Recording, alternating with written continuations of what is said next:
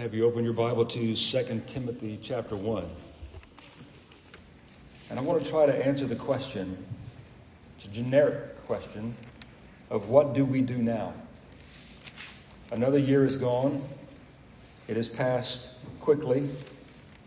And I think at the beginning of every new year, I remind myself of how far removed we are now from the phenomenon called Y2K. Do you remember that?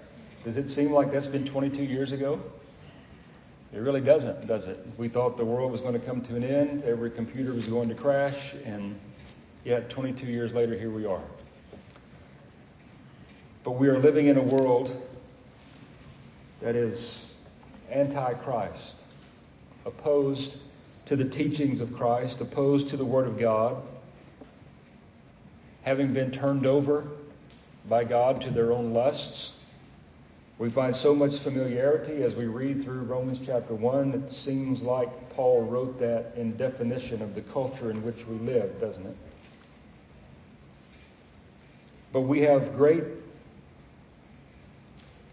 instruction, and we do well to heed it this morning. I want to read a few verses here out of 2 Timothy chapter 1, verses 8 through 13, 14, sorry, verses 8 through 14. Paul is writing to Timothy and he says, Therefore, do not be ashamed of the testimony of our Lord, nor of me his prisoner, but share with me in the sufferings for the gospel according to the power of God, who has saved us and called us with a holy calling, not according to our works, but according to his own purpose and grace which was given to us in Christ Jesus before time began but now has been revealed by the appearing of our Savior, Jesus Christ, who has abolished death and brought life and immortality to light through the gospel, to which I was appointed a preacher, an apostle, and a teacher of the Gentiles. For this reason, I also suffer these things. Nevertheless, I am not ashamed, for I know whom I have believed and am persuaded that he is able to keep what I have committed to him until that day. Hold fast the pattern of sound words which you have heard from me in faith and love which are in Christ Jesus. That good thing which was committed to you, keep by the Holy Spirit who dwells in us. I want you to notice before I pray the two committings that are found in this passage. The first, in verse 12. We have committed something to him which he will keep until the day. And then in verse 14, he has committed something to us. And the expectation is the same that we keep with great help by the Holy Spirit, though it's not implicitly, though it's not explicitly stated, it's certainly implied that we would keep it until that day as well. Let me pray and ask the Lord's blessing on our time together. Father, we've come to your word. We ask you to open it to our understanding. We ask you to give us a spiritual eye to see it and a spiritual ear to hear it. That it would be spiritual food for us. That we would be greatly encouraged. And that we would come under conviction of any sin in our life that is not pleasing unto you. We ask you to do that work of salvation among us. We pray and ask it in Jesus' name. Amen. Living in a world that is increasingly opposed to the things of God. And I guess I need to qualify those terms because many would say that the place in which they live has always been opposed to the things of God, and that's true even here. But I remember the days of my childhood when even Wednesday evenings would completely shut down. Sundays certainly were distinct and different. Any vestige of gospel influence, even on the culture of Northeast Texas, right here, square in the Bible Belt, has vanished. It's dissipated gone. And I think it's right for us to see that what we experience on a daily basis, and increasingly so, is a result of something that we are partially to blame for. We are experiencing the results of what happens when the gospel of Jesus Christ is softened, when it's made more palatable. And what I mean by that is when it's made easier to hear and perhaps easier to take, or even worse, easier to believe. When the gospel is made more, quote, relevant, and isn't that the buzzword of the last several decades? Everything needs to be relevant. And just let me remind you we need not attempt to make the gospel relevant. The gospel is relevant to those who find themselves acutely aware of their sinfulness before God. We need not dress it up and make it look like anything other than it is. We're experiencing the results of our speech, perhaps being loving but void of gospel truth. Remember, we have to keep those things married together. We cannot divorce them. We have to speak the truth in love, but notice those two words in close connection truth and love. It's not loving to speak falsely to someone. We're also experiencing what, what happens when we speak these words in love but void of truth. The gospel, by its very nature, is not seeker friendly. You realize that, don't you? The gospel, by its very nature, confronts sinners and calls them to die to self, to turn to God, to repent of their sins. And it results in a glorious conversion. It results in a believer now having the Spirit of God living and dwelling within them, desiring to be obedient, desiring to live a life unto His glory. What we need is not newer or better methods, but what we need is a, a fresh resolve to do exactly what Paul has called us to do, what he's called Timothy to do, and there, therefore us in verse 13 to hold fast to the pattern of sound words. So that's really the question that's set before me and set before you. Will we hold fast to the pattern of sound words? The word sound here means wholesome, hygienic, healthy. Our response to these words is to hold them, not to shy away from them, to do so in a way that the Spirit of God will bless our efforts. But I want to see this verse in its larger context, so we're going to back up to the eighth verse, where we began reading. And I'll remind you that this is the last letter that Paul would write. The familiar ver- words that we hear so often as we stand beside the grave of a loved one. Out of the fourth chapter, where Paul says, I fought the good fight. I have finished the race, I have kept the faith. There is laid up for me a crown of righteousness. Those verses we hear so often. And these verses that we read this morning come just before that great declaration or statement of Paul. What we are doing here as we read 2 Timothy, we are reaping the benefit of his vast experience as an apostle. Everything that we read in the book of Acts, Everything that we read in other letters that he has written, all of his experience seems to be summed up in this last letter that he would write as a personal letter to his son in the faith, Timothy. History tells us to listen closely to the, to the closing or even the dying words of godly men and women. And so we move forward with that application here this morning. We are to listen very closely to these words because, first of all, they are the Word of God for us. but also there is much experience and fruit in the life of Paul here that he is giving to us. What would he have his young son in the faith to do? Timothy now has been charged with being an elder or a pastor in the church of, of Ephesus. Whether or not we agree, some have sketched a character of Timothy and in sketching that character from the things that Paul says to him in the scriptures, we come away from that, first of all, knowing he's young, knowing that he may be somewhat timid, and knowing that he may be somewhat physically unwell. So you put all of those things together. Any one of them, there are great temptations, but put all of them together, there would be great temptations for this young, possibly physically weak, timid man.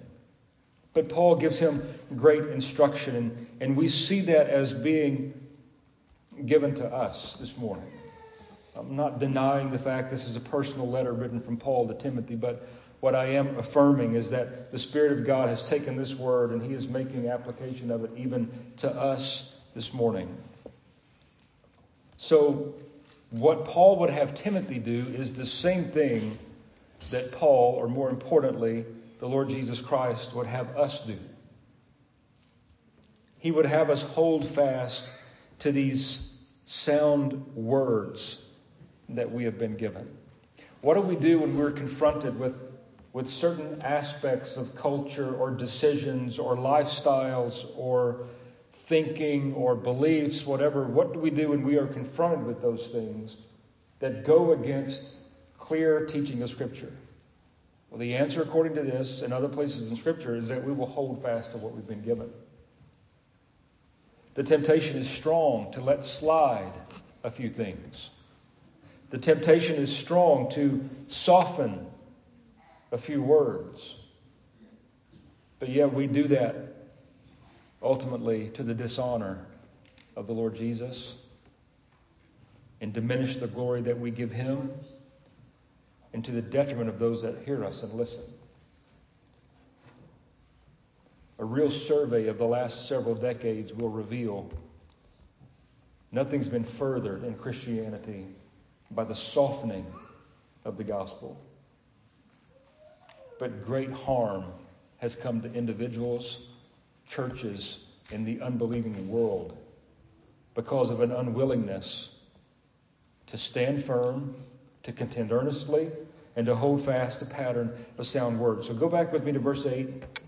And I want us to first see, I've got three points here because that's just that's just the way Baptist preachers preach, right? Three points.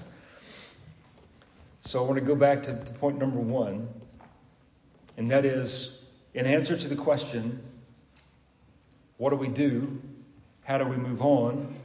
Well, the first is that we glory in the gospel. And I've stated that positively even though Paul states it negatively in verse 8 when he says, Therefore, do not be ashamed of the testimony of our Lord, nor of me, his prisoner. So rather than being ashamed, talk more about what that word means here in just a bit. Rather than be ashamed, we are to the opposite of that, glory in the testimony of Christ and the testimony of Paul and the writings that he has left us, inspired of the Spirit. When we get over to verse 10, we're told there that Christ's appearing has done something. Specifically, it has made known what was concealed under type and shadow in the Old Covenant. Now, in the New, Christ's coming in the flesh has brought light, brought something to light. And as we're thinking about the testimony of Christ that Paul is referring to here, to here in verse 8, I want you to have in mind that Christ's coming testified to certain things. And I'm speaking of Christ, the necessity of Christ coming in the flesh, the necessity that God would conceive in the womb of a virgin his own son, wrap him in flesh, all of this necessary and being witnessed by Christ's coming, first of all, that is a testimony to mankind, mankind's inability to find a remedy for the condition in which he found himself in. having been created perfect, placed in a place of perfection, given, given simple commands, Adam, our head, fell into sin and was unable to bring any remedy to that situation. That's what the testimony of Christ. His coming is testifying, bearing witness to the fact that we were in a state, an incurable state. And had God not intervened, we would still be in that incurable state. But the coming of Christ and the testimony of Christ also bears witness to the perfect justice of God. The perfect justice of God. Romans chapter 3 He is just, but He is also the justifier of the one who would have faith in Christ Jesus. His coming also bears witness to the fact that He alone is the perfect sin bearing Savior. There is no other. So, this in part, certainly not in whole, but in part is what Paul is referring to. Do not be ashamed of the testimony of our Lord, nor of me, his prisoner. Now, what does it mean to be ashamed? Very often we'll hear these verses and think about these verses as being embarrassed of the gospel or, or shying away from a conversation that is opened up to you. And I'm not denying that that's what this word means in part. But to look more closely at what Paul says here in not being ashamed, I think it's helpful to state it this way. To be ashamed of the gospel is to avoid at all cost being so closely associated with it that it costs you something. That's what it means to be ashamed. And by carrying that over, Paul would then add, nor be ashamed of me, his prisoner. Timothy here being encouraged not to count the friendship that he had with Paul, the fellowship that he had with Paul, as something to avoid,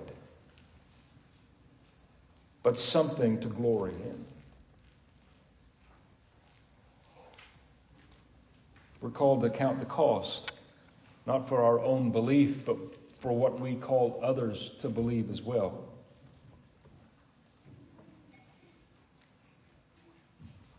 Paul goes so far as to ask or to instruct Timothy to share with him in the sufferings for the gospel according to the power of God. You know, as a Christian, and please understand the way I'm saying this to you, I realize we are to be blameless. That doesn't mean accusations won't come, that just means accusations shouldn't stick, right? But some accusations should stick. And what I mean by that is when someone refers to you as you're one of those who believe, and then something biblical, that accusation should stick, and it's, and it's one that I want to stick to me and to you.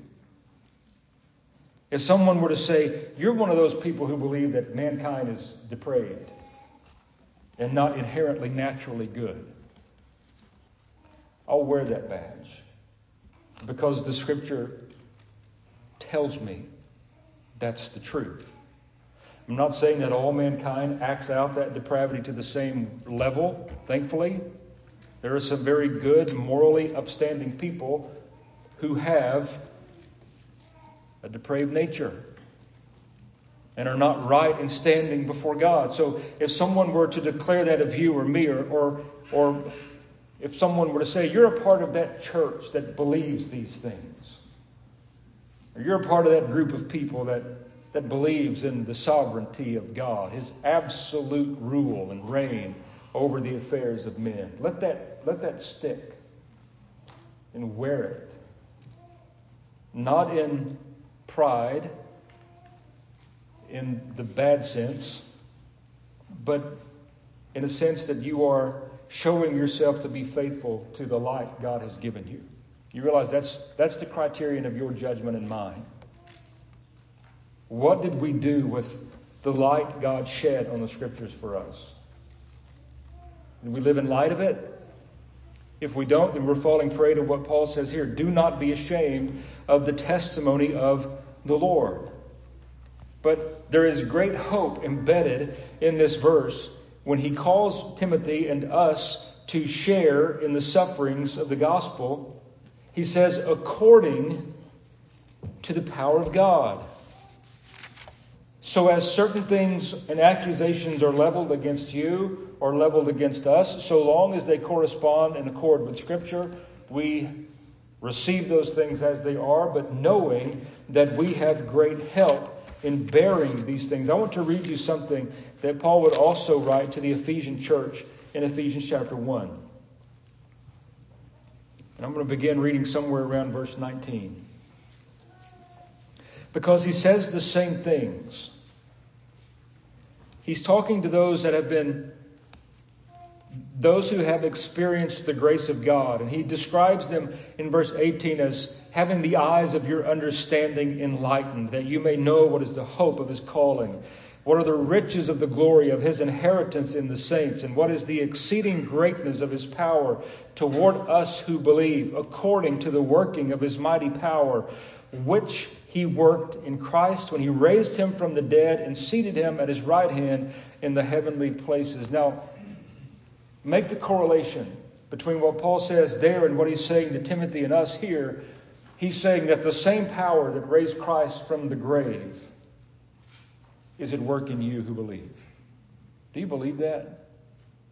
We would say rightly that the greatest expression of power, the power of God, is to raise Christ from the grave, even though we confess that Jesus said of himself, I'll lay down my life and I will take it up again.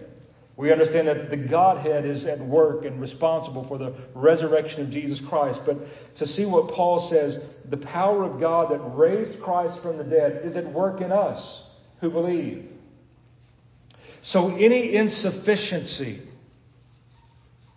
any feeling, be careful with your feelings, any feelings that you are unable to do what God has called you to do is completely and utterly false and is a lie of the devil. What we are to proceed with is a total reliance upon the help of the Spirit of God and the exertion of the power in us, that very same power that raised Christ from the grave.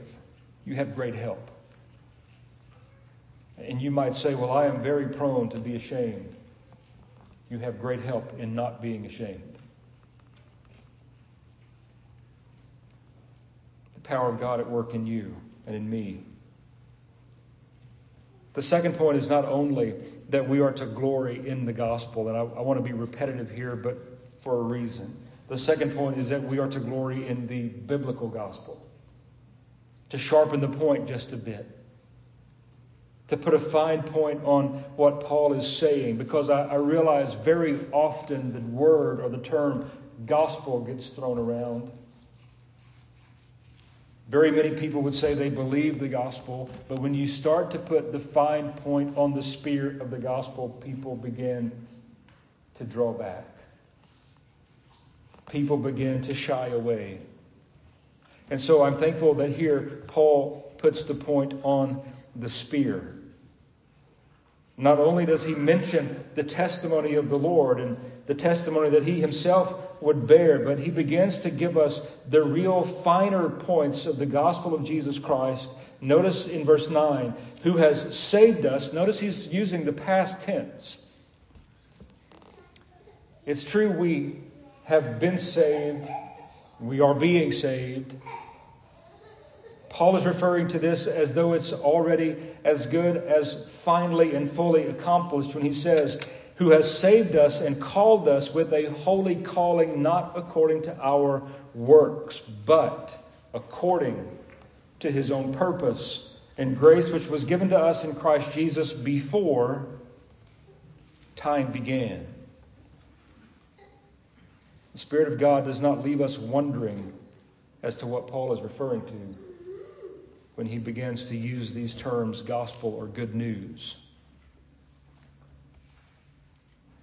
And notice also that he equates the calling, even the call of God to you and I, is holy. A holy calling. Some people would see that as being called into some holy vocation. I see it as the effectual call of the gospel given is holy. It corresponds to the holiness of God. He is calling you into his own holiness. But even as we're looking at the finer points of the gospel, notice the glaring words of Paul, not according to our works. Let me encourage you. Apply that statement of Paul to its full end. Don't stop short of applying what Paul says. When you are thinking about the glories of the gospel, and we, when we are beginning to peel back, even though small layers of what grace means and what the grace of God having been extended to us is referring to, notice that we are to take this phrase not according to our works and run as far as we can, trumpeting the glory of it.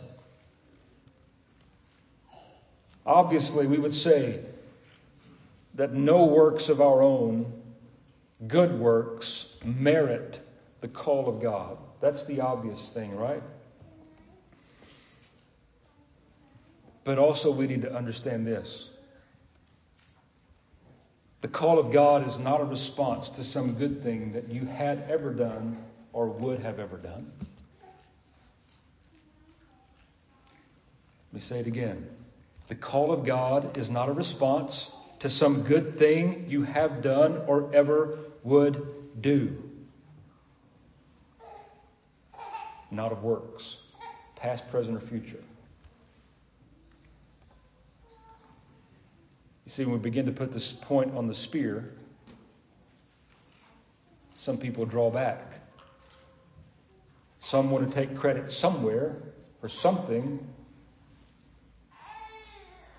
Contrary to popular opinion, the scripture never presents the foreknowledge of God as his looking down through the corridor of time and seeing the good work of faith and belief that you would produce. It's not what these verses say. The scriptures do it at several places affirm before time began, according to his own purpose.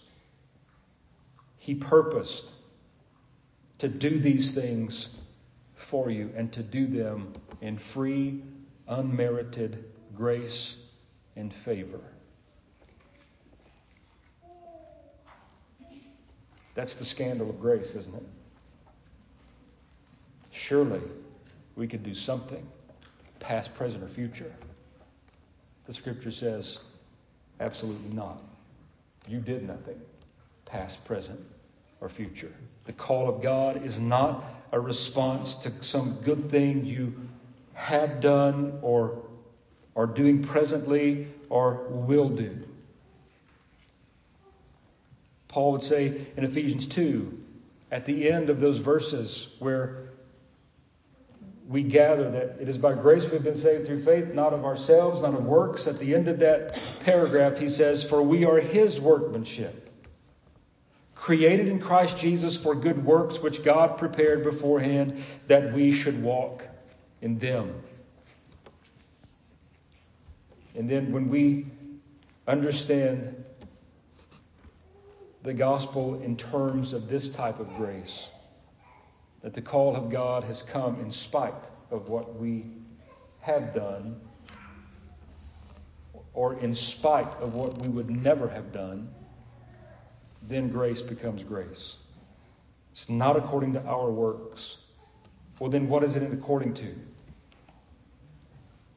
Don't you love the way Paul, sometimes you can trace his, his steps? He knows there are questions. He knows that there are, are minds. That's why we have to love the book of Romans, where there is that series of questions that he then gives answer to. Shall we continue in sin that grace may abound? That's a logical conclusion of an unsanctified mind in response to the grace of the gospel. And then he obliterates it, doesn't he? the same thing he's doing here.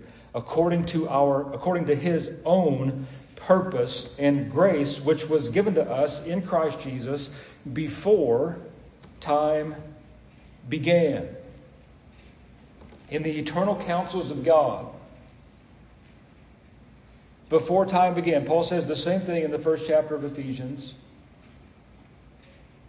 Before time began in the eternal counsels of God, a covenant between Father and Son, that the Son would come and be dispatched on this mission of mercy, grace, and redemption. The promises were made, foreshadowed in the Old Testament to Adam, Eve, Abraham, Noah, all of those great promises of God, and yet they all find their fulfillment in Christ at his appearing. That is what Paul says here, but has now been revealed by the appearing of our Savior, Jesus Christ. And we do rightly when we read that phrase and, and, and apply it to the incarnation of Jesus. The word appearing here is epiphany, has now been revealed by the epiphany of our Savior, Jesus Christ. The fact that God wrapped him in flesh and sent him to this earth, and the fact that Christ willingly came under no coercion, not considering it robbery to be equal with God. All that he had known of equality with the Father throughout eternity past he willingly, for a time or for a season, set that aside. Greatly condescending and acting in humility. That's why Paul would, at the end of that, say, Have the mind of Christ. There's no room for pride or arrogance in the heart and the life of a believer. But notice what he says happened when Christ came the appearing of our Savior, who has abolished death and brought life and immortality to light through the gospel. Life and death mentioned here as having been brought to light through the gospel. We'll treat them in the same order that Paul does here. First, death. He says, by Christ's coming, death has been abolished. It's not referring to a bodily physical death. Every one of us, given enough time and barring the Lord's return, we will experience a physical bodily death. It is indeed the last enemy. The abolishment of death in these verses, though not applying to a physical death, certainly applies to a spiritual or a second death in the lake of fire or Gehenna or hell. Christ coming and the work that he accomplished in coming has abolished death and brought life, life eternal and immortality to light through the gospel. You see, what was kept confined under shadows and prefigurements, typified under the old covenant, when Christ came, the light began to shine. And when the light shines in a dark place, what happens?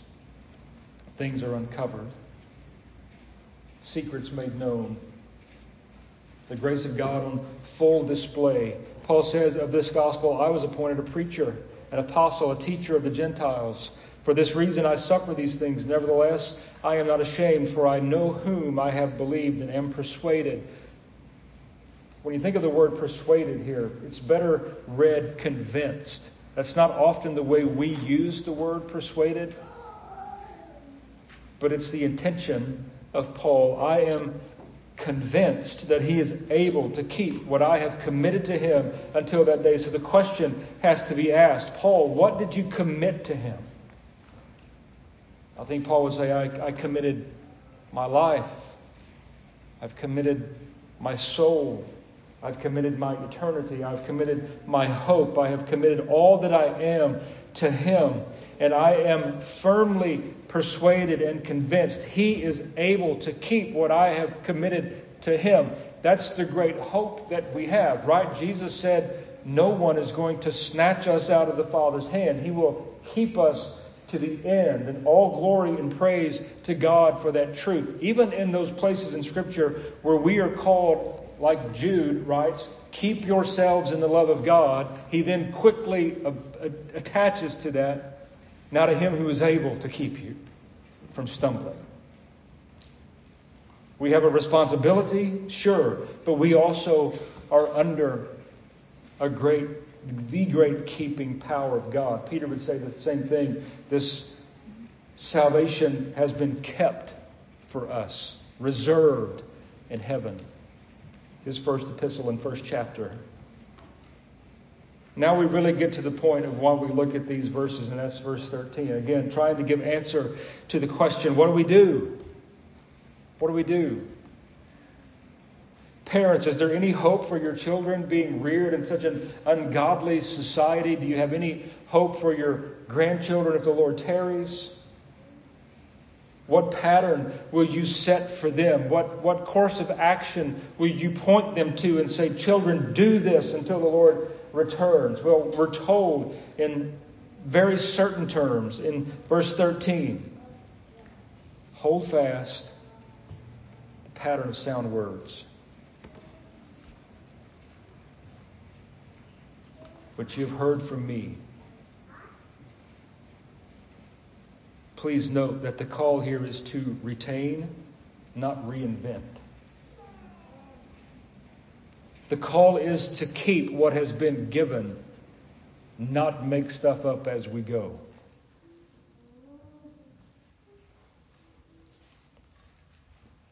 The call is to move forward with settled conviction, to be those who are propagating the truth, contending earnestly for it realizing that if we lose it, if we lose the truth, and I'm not saying that the truth will ultimately be lost, but what we need to realize is there's only one Martin Luther in history, right? They don't Martin Luther's don't grow on trees. I read that once and it's kind of stuck in my mind. There are not many who are so greatly used to recover the purity of the gospel. We're to hold it fast and contend for it. We're called to be heralds of it, not inventors. The pattern, Paul says, hold fast the pattern. The word here refers to a rough draft or to a sketch. And I think the meaning behind that is every approach to ministry Every word that is said, every sermon, every study, every thought, even that we would have in our minds, must be laying over the sketch of the pattern of sound words to see if there is any accordance at all, to see if there is any way that they line up. To use the term that we so often use, we're to be Berean. Why were they more noble minded? Because they searched the scriptures to see whether or not what they heard was really in accordance to the truth. Pattern of sound words. Again, make note that Paul uses this word which refers to wholesome and healthy, and in practice, hygienic, clean. The pattern of sound words. Paul says to Timothy, You've heard them from me. And then he tells Timothy in what two or two ways that he is to hold this pattern of sound words. He says, in faith and love. Certainly, here, faith referring to a right attitude of confidence toward God to accomplish His purposes through His Word. That is the normal means. We call, we call it a means of grace. God is using His Word to accomplish His purposes in us individually, as a church, and in the world as a whole. So we move forward, holding fast the pattern of sound words in faith in Christ that He will continue to use His word in this way.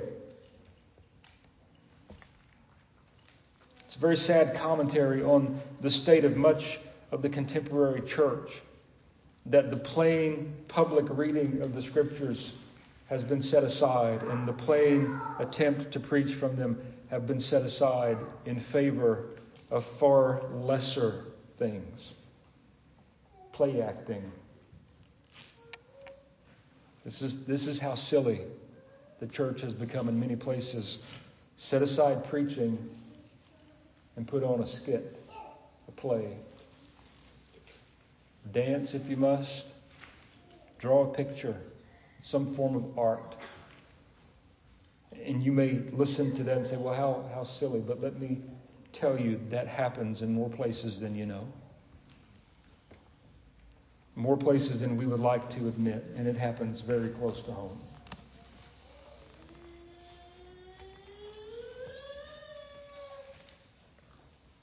But Paul says not only in faith, he says in love. And I think he's referring to here a right attitude of kindness and compassion towards unbelievers. But even more than that, a right attitude of kindness and compassion towards poorly taught and immature believers. When we defend God's word in a self righteous, unloving spirit, the resulting controversy and opposition not caused wholly by the offense of the truth, but rests in our handling of it. Those words, John MacArthur's, not mine. But how true. When we defend in a self righteous, unloving spirit, the controversy that results is often not stemming from the word, but our attitude. How we say what we say matters greatly. And we have great example in the scriptures for that. Think of the kindness, the compassion, and the gentleness that Jesus spoke to those caught in sin. The woman caught in adultery, Jesus says, Woman, where are your accusers? They had fled. Jesus says, Neither do I condemn you. Go and sin no more. And we rightly see that as one way Jesus dealt with sinners. Towards the self righteous Pharisees, on the other hand, what did he do? Very openly and boldly and loudly called them hypocrites, whitewashed tombs. They're inwardly full of dead men's bones. But as Believers, we are to deal with one another and the unbelieving in a kind compassion. I, I, love this word. We don't use it much anymore, but we are to be winsome. You might have heard the trite saying, be winsome to win some, right? But there is some truth in that. There is some truth in that. We can make the truth attractive by our loving declaring of it. God help us to balance that rightly. Many times, well intentioned believers knock so much hardness off the truth that what they're saying is no longer true.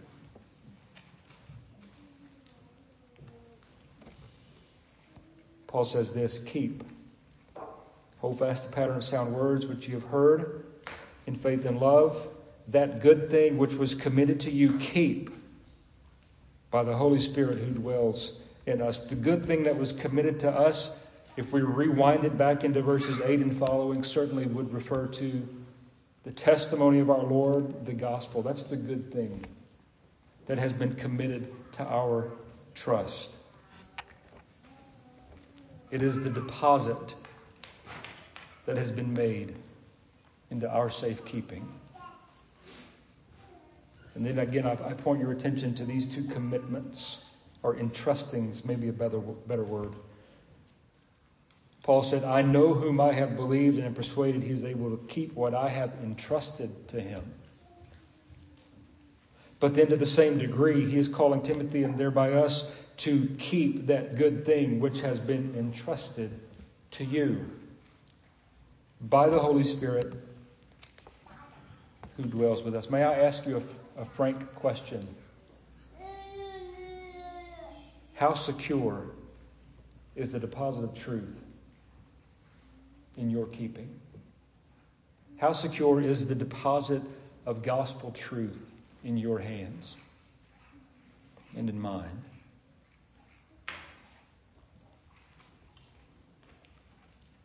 I'm thankful for the truth of the 12th verse. That what's been entrusted to him is kept. He never loses.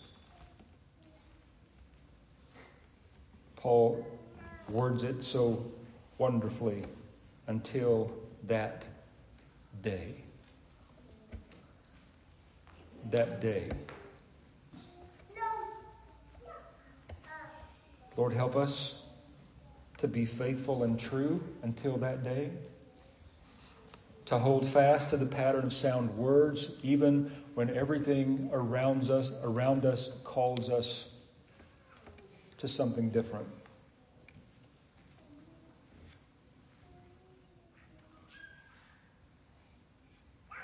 I can think of no greater accusation personally or for us as a church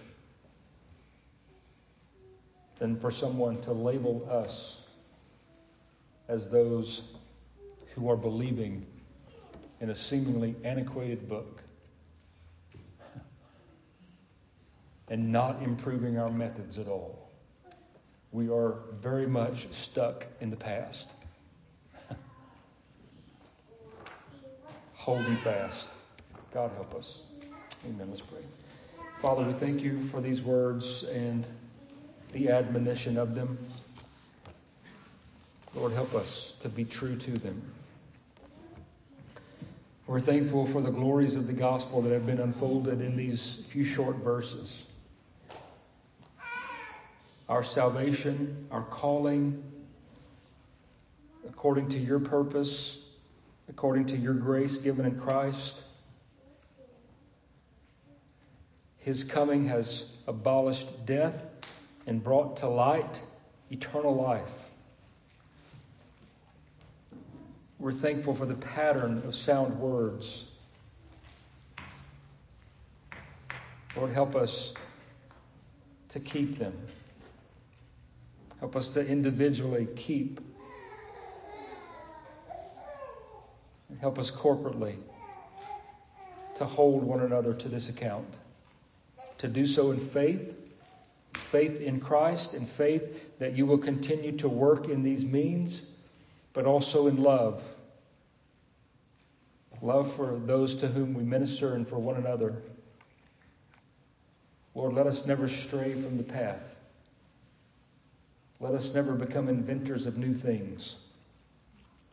Let us never lose confidence in this means of grace. Let us never become so wise that we become fools. Help us to stick to the scriptures as our only rule of life. Help us to contend earnestly for the faith. Help us to herald the gospel at every, every turn and to do so with great help. Oh God, would you help us in these days to be faithful Help us in our endeavor to raise the next generations in your fear, to show our children and grandchildren and any children that come in close contact with us that there is a God and He's holy, and that He has made a way of salvation, that He is loving, merciful, but also just. will not overlook transgression. Father, save the lost. Do a work in our midst. Quicken us, revive us unto your own glory, and do so according to your word and mercy. We ask it because it accords with what we see in the scriptures. It accords with the expectation that you have given us. Father, help us not to be a timid and shy people, ashamed to be associated with this gospel of life. Give us courage. Give us zeal. Forgive our coldness,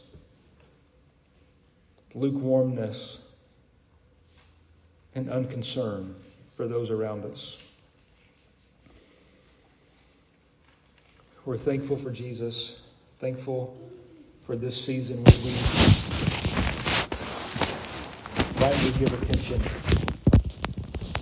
to his condescension and humility. So Lord, help us to be balanced. Help us to, to trumpet his life, his ministry, especially his death, burial, and resurrection, and his ascension. I ask for your blessings upon this day and for these who are gathered here, that your favor would rest upon them, would rest upon us all, and that you would make known in greater ways and detail the truth and help us to live by it. Amen.